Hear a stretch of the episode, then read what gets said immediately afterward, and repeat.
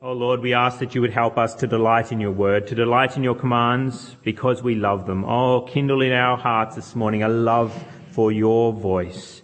May we not view your commands as burdensome, but Lord, instead we pray that we would delight in them, that they would be a joy to us to know what it is you would have us do and to feed upon your word more richly day by day. And we pray this in your son's name. Amen. Well, we're coming to the close of the prophecy of Amos. We've been looking at Amos and his different prophecies against the land of Israel. He was one of the prophets who came up from Judah to Israel uh, to condemn the people up there, particularly for their immoral acts against the, one another and the way that they had com- been committing uh, acts of injustice against the poor in the land. And so again and again, Amos has been pointing out the way that the Israelites are going to be punished by the Lord for their injustice towards one another. There is an upper class who are very rich and uh, taking advantage of others, and then you've got the poorer people. And you see even there, there's this condemnation in chapter 8 of such injustice towards others. You see that they're not interested in the religious aspects of worshipping God, but they're interested in making money. In verse 8, uh, chapter 8, verse 5. Chapter 8, verse 5, they say, When will the new moon be over, that we may sell grain, and the Sabbath be ended, that we may market wheat?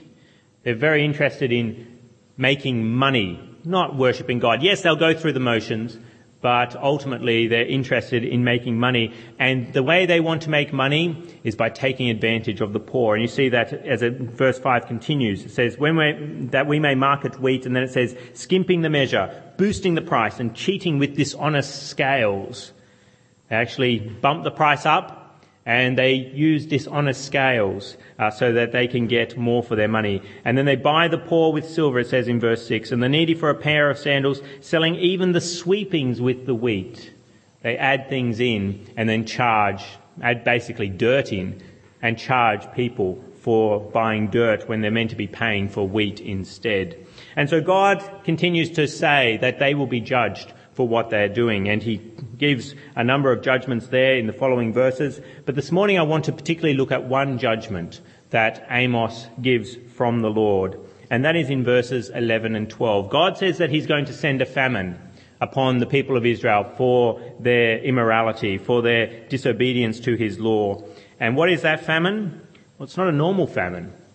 And we read of that in verse 11. It says, The days are coming, declares the sovereign Lord, when I will send a famine through the land. Not a famine of food or a thirst for water, but a famine of hearing the words of the Lord. He's going to send a famine. But it's not your normal famine. It's a famine of God's word. And we see the results of it in verse 12. Men will stagger from sea to sea and wander from north to east, searching for the word of the Lord, but they will not find it. God will remove his word from that land, which fits, the punishment fits the crime really when you see what Amaziah was saying to Amos back in chapter 7, which we looked at last week. He says, go back, go away. And what does God say here in chapter 8? He says, I will send a famine where you won't be able to find my word anymore. You will want to hear from me, but you will not be able to do so. And this is one of the worst punishments that God can inflict upon people, is to take away his word altogether. And why is that? Well, I think the idea of a famine helps illustrate how terrible it is for God to take away His word. The trouble is, for our society, we don't experience famines really. I've never experienced a famine here in Australia. We're just too blessed. And if there is a drought in our land, well, we source the food from somewhere else. And our government supports us in some way to be able to survive the famine that may come. We are experiencing droughts in, New, in parts of New South Wales, but food's still available and people still have money to purchase it. We just don't understand the devastating effects of a famine. It's a good illustration for the removal of God's word, but we just don't understand it. Whereas the people of Israel did. We read again and again, if you read the history of Israel in the Old Testament, you read of the famines that swept through and the kinds of things that people were forced to do. I was actually going to have a passage read out from the Old Testament. I was going to read it out now about what some people would do to their own children. And I realise children are present here today and it's probably not the nicest of things for them to hear.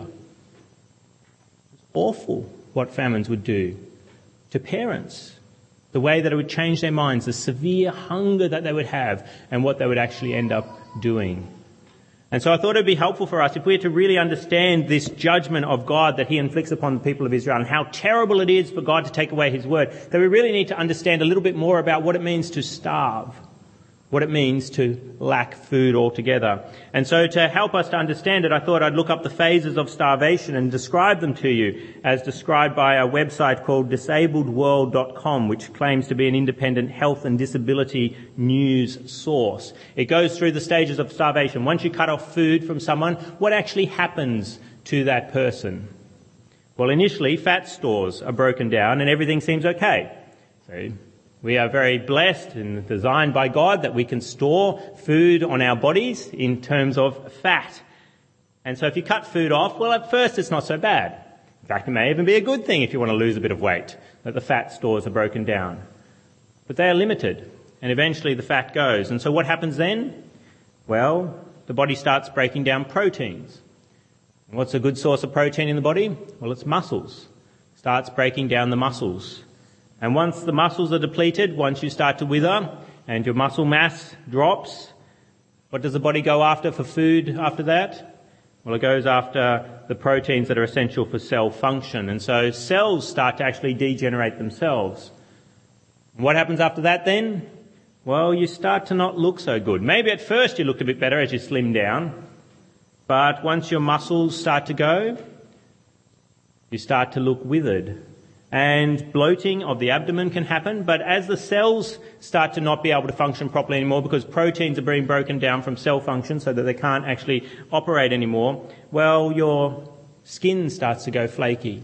Your hair starts to change colour and you start to stagger around. You haven't got the resources. You haven't got the muscle mass to be able to walk. You haven't got the energy to actually use the muscles that you do have. And so you start to look like you're really struggling by the exterior of the way that you look, but also the way that you walk, the way that you move.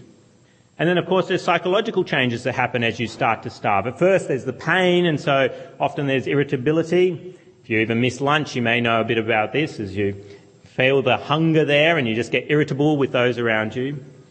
But after time goes on and starvation continues, well you start to become apathetic. You start to withdraw, and there's a listlessness about the person. They don't really care much about anything anymore. And they just don't have the energy to do anything. And then what happens? Well, your immune system starts to really take a toll. It starts to have, it's broken down, it's ravaged from the deficiency of minerals and vitamins that it needs to function. And so what happens? Well, you can't off, fight off the diseases that come along. Diseases you never struggled with before suddenly manifest themselves in you. And you may actually die from those diseases. You don't die from starvation particularly, but you die because your immune system is so weakened that these diseases are able to kill you. And then what really happens is you start to not be able to consume food any longer. That your body can't digest what is put down. You can't actually survive any longer from eating food. Uh, you have a disinterest in food uh, gradually, but then of course you can't eat what you need. And once all the muscle mass and tissues are exhausted, they're finite resources that you have in your body, once they're all exhausted, well, death results. Mostly from heart failure, by tissue degradation, or electrolyte imbalance. Death results from starvation. So now that we've seen what the famine of food does, I think we can understand a little bit more the seriousness of the famine of God's word. What it looks like if God takes his word away from people. What does it look like? What's going to happen to the person? Well, at first your fat reserves may kick in. You may have a bit of God's word stored up in your mind and you think, oh yeah, I can still fight sin. I can still fight the evil one with what's got up in my mind. I'm going to be a good person still, even though I don't have God's word. You've still got a bit in reserve somewhere. But gradually that store goes. And you're going to have to start to rely on other ways of fighting sin and fighting the evil one. What other ways do we often resort to if we don't have God's word and we want to be a good person, we want to do right? Well, we resort to relying on our habits. that we're generally a pretty good person and we don't do that kind of thing.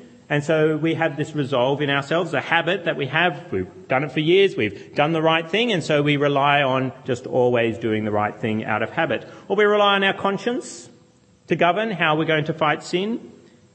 Or we rely on self-help books or even societal norms. We rely on the society to help us to understand what is right and what is wrong so that we can do what is right.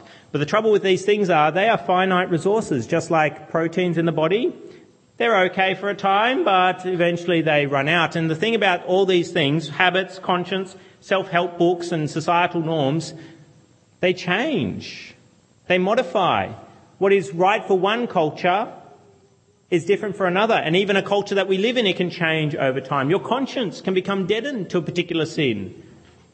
The self-help books that seem to be able to give you some way of fighting sin in your life they can change too in their advice and they can say that something was wrong in the past, but now it's, it's right and good for you to do that. And your habits change and degrade as well. Good habits die off, bad habits begin. As the Word of God is taken away and we rely on these other things to fight sin, we see that they only help us do what is right for a limited time. And what happens next then? Well, you no longer look so good. Remember what happens when you cut yourself cut off from food and you, you're trying to use other resources to keep yourself alive? You start to not look so good. And this is the case for those who have the Word of God withdrawn from them. They may look very good exterior, uh, in their exterior, their physical appearance looks great, but then they open their mouths and you hear the way they speak. They're like the handsome actors or pretty actresses and they look wonderful, but then you hear about the way that they live their lives off screen. And they look good on the outside, but you know that the Word of God isn't making much of an impact in their lives by the way that they speak. I have a friend who um, is very, he loves movies, uh, loves uh, working out uh, how they make movies. He loves to direct some more, small movies of his own. Uh, but there's one particular actor that's very prominent in the world, very well known, and he says, I will not watch any films that he is in. Doesn't matter how critically acclaimed that actor is, how critically acclaimed the, the film is. He says, I will not watch it because I have a friend who went to school with that guy. And he's a piece of work. Even though he looks good, acts well, when he opens his mouth, you see that there's this other side to him. And that's what happens if you cut yourself off from the Word of God you don't look so good anymore. You may look good on the outside, but as soon as you open your mouth, you don't look so good to other people. You're not attractive to other people, and you, of course, are not attractive to God because you're no longer governed by His Word. And of course, what also happens is that there's an apathy and a withdrawal and a listlessness when it comes to fighting sin as well. If you withdraw the Word of God from people's lives, they're not so interested in fighting sin any longer. They're apathetic about sin. They have no desire to actually take up arms against the evils of this world because the Word of God is no longer encouraging them to do so. And then what also happens when you starve, we saw that the immune system drops. And that happens as you see someone who the Word of God is taken away from them. What happens? Fresh sins that they never struggled with before suddenly emerge in their lives. Old sins are still there and still they've got to bash away at them. But there's fresh sins that they never struggled with that suddenly appear, just as in a person who's starving from food suddenly struggles with different diseases that they've never needed to worry about before because their immune system has degraded. Your immune system degrades against sin if you lose the Word of God. You certainly won't be able to do what the Lord Jesus did as Satan comes along to him and tempts him. What did, what happened in Luke chapter 4, which we just had read for us? What does Jesus do as Satan comes with fresh assaults upon the Lord Jesus Christ? Jesus quotes scripture at him. The word of the Lord. Jesus is not in a famine of the word of the Lord, and so he's able to administer the word of the Lord to Satan and fight Satan off. But if you have the word of the Lord withdrawn from you, if you're in a famine of it, well, you can't fight Satan off with his fresh attacks, attacks that you've never seen before, but he's able to succeed against you. And some of those attacks may even kill you. There's certain sins in this world which speed up your life very quickly and bring an end to it. And you may never have thought you'd go and do what leads to death, but you end up find yourself doing it. Why? Because the word of God has been withdrawn from your life. And then eventually, your ability to consume scripture drops as you're no longer used to it. Remember, as someone starves to death, there comes a time where their body just can't digest the, the food that's given to them anymore. They go to a point where it's a point of no return. And that can happen with people as the Word of God is taken from them. When they try to eat the Word of God, when they try to digest it, they vomit it straight back up. When they get something down, they can't digest it. It, it makes no impact upon their life. You feed them a Bible verse and they, they take it in, they understand it, but it makes no impact because they've been so long without the Word of God. They may stagger from place to place looking for God's Word, as it says there in verse 12. It says, Men will stagger from sea to sea and wander from north to east, searching for the Word of the Lord, but they will not find it. People will do this.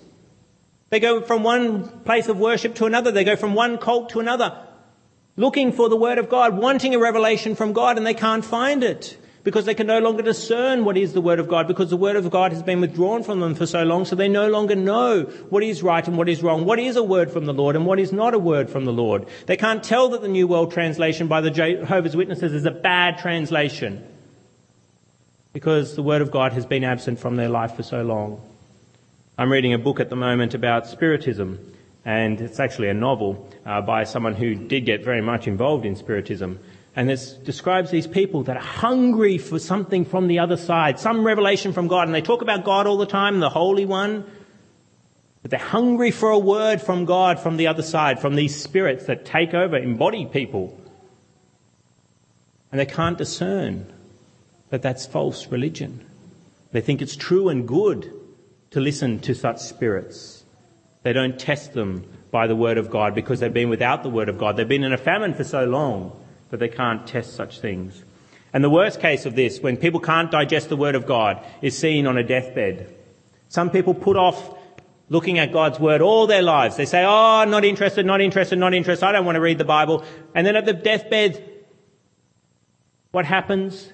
Some kind saint comes along with the scriptures, maybe a minister, maybe another family member, maybe a friend, and tries to tell them of the good news of Jesus Christ tells them if, if they repent of their sins and believe in the Lord's name, they will be saved. And they've got no ears to hear it. They can't digest it.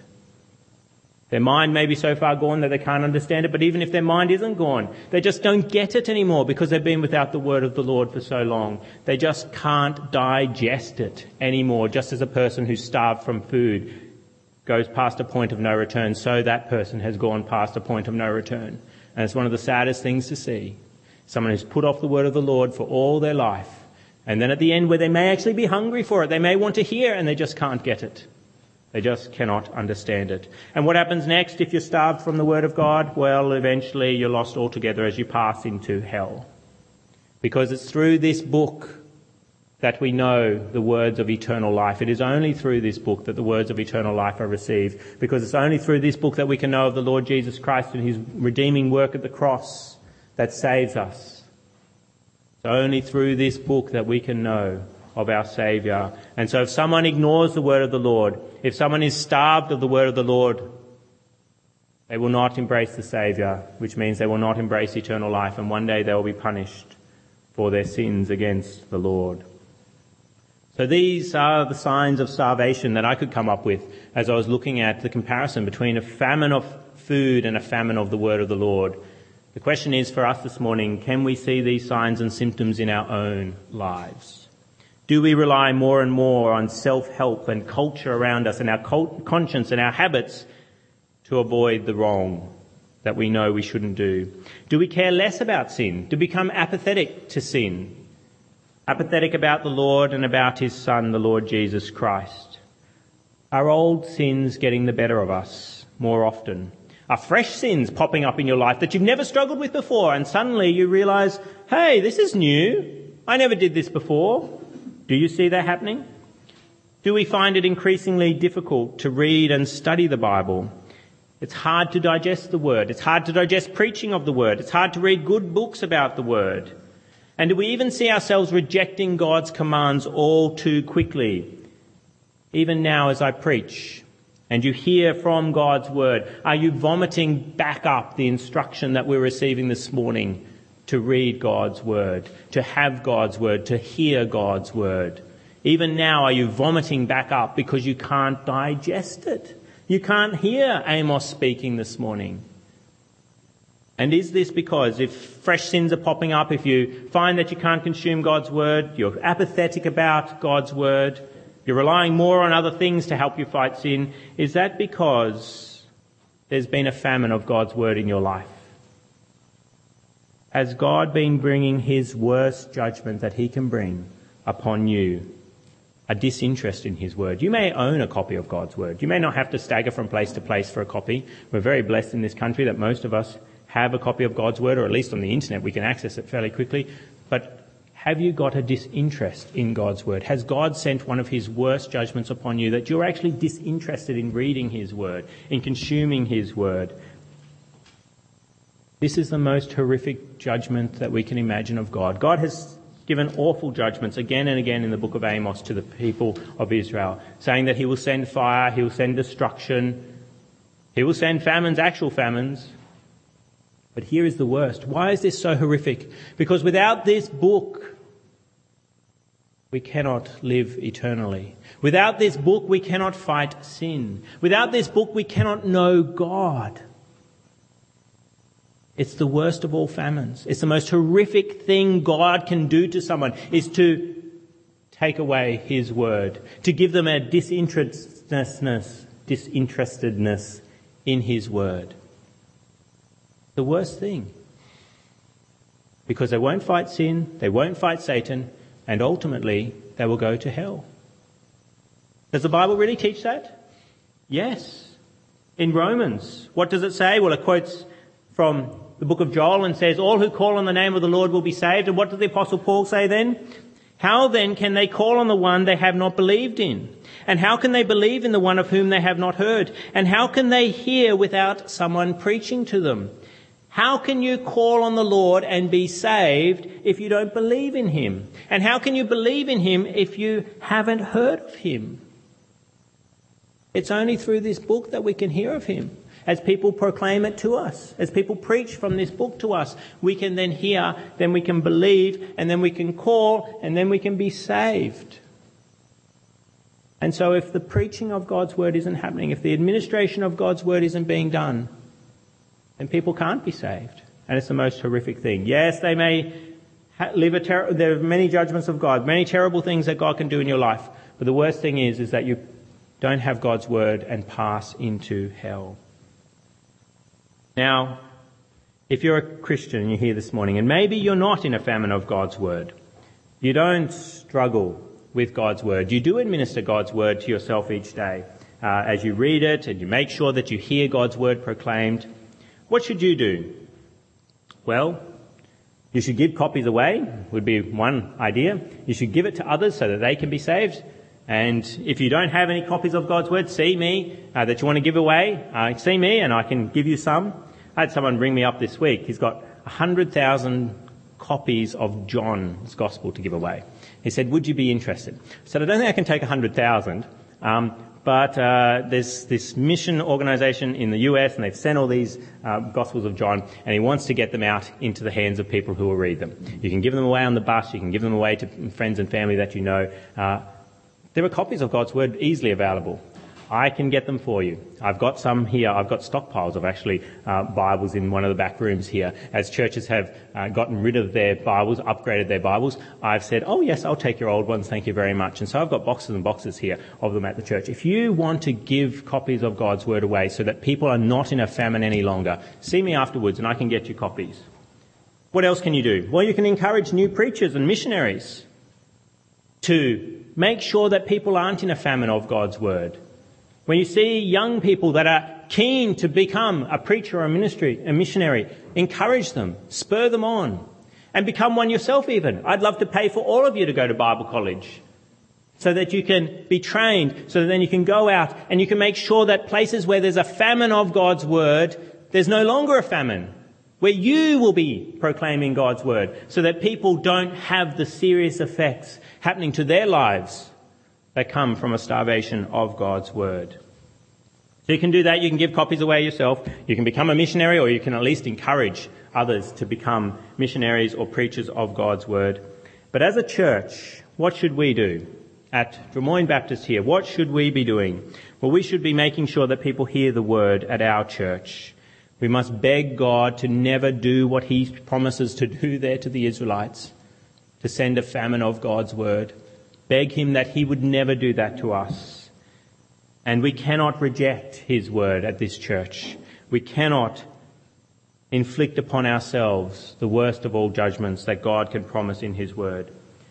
We should make sure that we always are seeking to have the word of God proclaimed here. Because there's always temptations to cut down on the word of God at churches. What sort of ways can we cut back on God's word? Well, we can cut down on the sermons. That'd be the obvious way. Let's have shorter sermons. Yes, I'm happy to watch 10 plus hours of television a week, but 30 minutes on Sunday for a sermon, that's a bit long. Um, yeah, I could do with less of hearing God's word on a Sunday, please. It's a temptation that we all face at a church. Bring the sermons down. I'm encouraged to do that by different books that I read different pastors, different people at other churches. Bring the sermon down, make it shorter. Let's hear less of God's word proclaimed from this pulpit.